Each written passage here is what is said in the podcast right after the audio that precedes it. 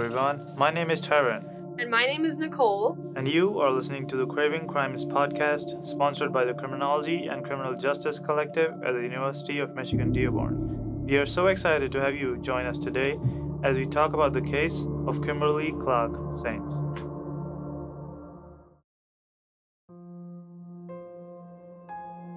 In April of 2008, several patients at a dialysis clinic in Lufkin, Texas were experiencing alarming complications during their routine treatment. The clinic had around two emergency calls to EMS in the previous 15 months, but had 30 calls during the last month alone. During this time, Clara Strange, Thelma Metcalf, Garland Kelly, Graciela Castaneda, Cora Bryant, Marie Bradley, Opal Few, Deborah Oates, Marva Roan, and Carolyn Reisinger all suffered from cardiac and blood pressure related incidents, with some of them meeting their fates. A meeting was held at the clinic to address the situation, and only one employee did not show up. Her name is Kimberly Clark Saenz, and this is her story. Kimberly Clark Saenz was employed as a licensed vocational nurse at DaVita Dialysis Clinic for around nine months at the time. Saenz was struggling in her personal life. Her husband had filed for divorce as well as a restraining order. After a number of incidents of domestic disturbance, criminal test passing, and public intoxication, Saenz had issues with overusing prescription drugs and substance abuse. She had previously been fired from previous nursing jobs before, at least four times. She had also previously put false information on job applications. On the morning of April 28, 2008, she was distressed and in tears to learn that she was being demoted from being a nurse injecting medications into patients' dialysis ports to cleaning up the blood and vomit of patients. Saenz was vocal about her dissatisfaction with her job. She had expressed her dislike for certain patients who later ended up as her victims. On April 28, 2008, Arriving at the office are our next victims, Marva Roan and Carolyn Reisinger, for routine dialysis treatment. In come our witnesses, Lurleen Hamilton and Linda Hall, who noticed nervous behavior from Saenz. They watched as Kimberly poured bleach into a bucket and drew syringes full of bleach. She then injected the bleach into the dialysis lines of Roan and Reisinger, who soon after experienced drops in blood pressure, Saenz dropped the needles into the sharps containers. Lurleen Hamilton reported what she saw to the clinic supervisor, saying, in quotes, I'm worried because she's assigned to me. Bleach is frequently used at dialysis clinics, often diluted with water to clean equipment in between patients. The machines are also internally cleaned once a week with bleach. Was it an issue of the machines not being cleaned properly? No. Saenz stated that she was taking extra precautions in the presence of the monitors who were there to inspect protocols after so many deaths had occurred. Saenz admitted to drawing up bleach in a syringe, but said it was because she wanted to be precise about how much bleach to put in her cleaning, cleaning solution. When questioned, Saenz responded that sometimes I do, and when I can't find the little medicine cups. There wasn't any cups up there that day. So I took my bleach and I just poured it and then I pulled up to 10 cc because I knew that would be like 10 ml. But she denied injecting bleach into patients. However, the dialysis lines of affected patients all tested positive for bleach. It is important for us to take a minute to acknowledge the victims of Kimberly's actions. Clara Strange was an avid quilter who loved to cook and was a very outgoing person. Thelma Metcalf was a loving wife, mother, grandmother, and great grandmother. Both Strange and Metcalf died of cardiac arrest on April 1, 2008. Garland Kelly suffered of cardiac arrest on April 16th and died on April 18th. Also on April 16th, Graciela Castaneda lost consciousness during treatment, but she survived. Cora Bryant suffered from cardiac arrest on April 22nd and died three months later. On April 23rd, Mary Bradley suffered a severe drop in blood pressure, but she survived. Opal Few was 91 years old. and was devoted to her family, including a great great grandson. She died of cardiac arrest on April 26.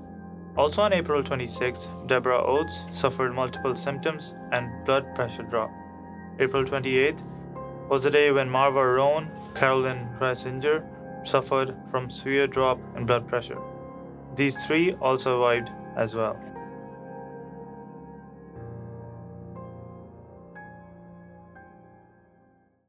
So, Taryn, I know you did some research on what happens to your body if bleach happens to be in your bloodstream. How does this relate to the symptoms experienced by the affected patients? Yeah, Nicole, I found out that toxicologists with the CDC concluded all five capital murder victims died from bleach injection. It is impossible to measure amount of bleach in someone's blood because the bleach reacts too quickly, hence converting to hypochlorous acid, which damages the organs and tissues. All five capital murder victims became unresponsive and suffered cardiac arrest during their treatments. It is also important to note that for Strange, Metcalf, and Bryant, that the dialysis machine's blood flow rate was lowered. You can reduce the likelihood of the machine sounding the alarm by turning down the patient's blood flow rate. For one of her victims, Garland Kelly was unresponsive when Saenz attempted to reset his machine. There was a large black clot in the arterial chamber, and Saenz's co-worker notified her of Strange's condition, saying in quotes, it was like she really didn't care.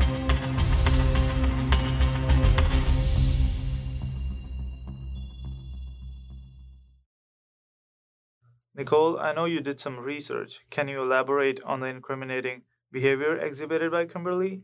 So, the day after the poisoning of Roan and Reisinger, DaVita Dialysis Clinic held a mandatory meeting for its staff and Saenz was nowhere to be found. A coworker named Werlun Guillory called to check and see if she would be attending the meeting. Saenz said she would not be coming because she is chaperoning her daughter's field day. Her coworker raised concern that Saenz could lose her job over this. Saenz responded with okay. Guillory visited a distraught Kimberly, who was crying, and she and said, "She didn't kill those people but there were no allegations of anyone killing patients at DaVita Clinic. When questioned by police, Saenz responded, If I'm doing something wrong, I want to know that I'm doing something wrong, because I don't want to kill somebody. But in reality, if Saenz' concern was truly a question of following protocol and being accurate, the jurors could have easily determined using a syringe was not logical. Also, around the time of the poisoning, there were some searches found on her computer. On April 2nd, 2008 at 4:15 a.m., there was a Yahoo search on her computer for bleach poisoning. This was the day after her first victims, Strange and Metcalf, died, before there was any suspicion of foul play. On May 3, 2008, at 7 p.m., there was a Yahoo search for bleach given during dialysis, and can bleach be detected in dialysis lines, as well as dialysis patients' symptoms of bleach infusion? When questioned, Saenz explained that she was concerned about what was happening with the patients and wanted to understand what could be happening. However, Saenz was the first to ever mention bleach as a potential cause of patient injuries.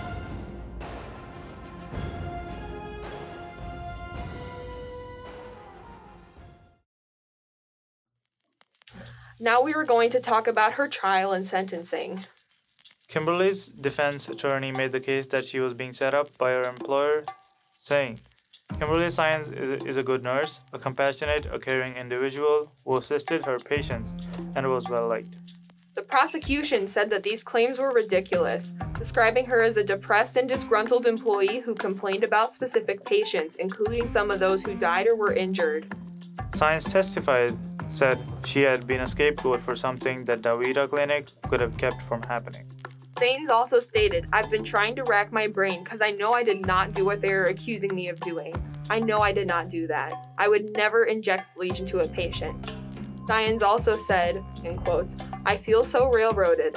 I feel like there is this big company and they need a way to get out of it, and I am the scapegoat, and that is how I feel. Kimberly Clark Saenz was found guilty of capital murder and three counts of aggravated assault. She was sentenced to 20 years in prison for each count of aggravated assault and life in prison without parole for capital murder. There are a number of explanations, including that victims are accessible and vulnerable. There has been a large increase in serial murders of the elderly as they are especially vulnerable. Also, in hospitals, there's a low suspicion of something like this happening, and a wide variety of weapons and methods to kill that are easily disposed of. For example, there's been an increased use of potassium chloride used by healthcare killers. This chemical is difficult to detect in an autopsy. Also, succinylcholine is normally used as a muscle relaxant during surgery. A high enough dose can damage chest muscle function and stop the patient's breathing. Another reason being autopsies are not usually performed in hospitals. So, Taryn, what are some red flags to look out for in a hospital setting? Some red flags you can look out for in a hospital setting will be an unexpected death in which a family member is not present at the bedside. And second would be insufficient evidence to pursue a case. Um, the next one you can say is that if there are no eyewitnesses to the crime, and in some previous incidents, the weapon of choice is usually what is called a sudden chemical, sudden death chemical, which is readily available and not checked for in an autopsy. Also important to note that syringes, IVs, and feeding tubes are most common entryways if using poison. There are some other red flags to consider relating to the subject in these types of cases. The killer is usually charming and friendly, but has difficulty with personal relationships. Killer also has incidents in prior employment, as did Kimberly. Drugs and poisons found in the subject's home, insisting the patient died of natural causes, showing no remorse, and patients complaining about the subject, and we definitely see this in the case of Kimberly.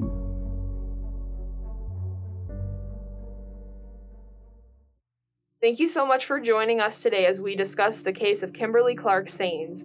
Be sure to follow the Criminology and Criminal Justice Collective's Instagram, Twitter, and TikTok at CCJCUMD. For any questions about today's podcast, please contact our president, Sarah Doctor, via email s-a-r-a-d-o-k at umich.edu. Stay tuned for the next episode as we discuss the Barksdale Tale.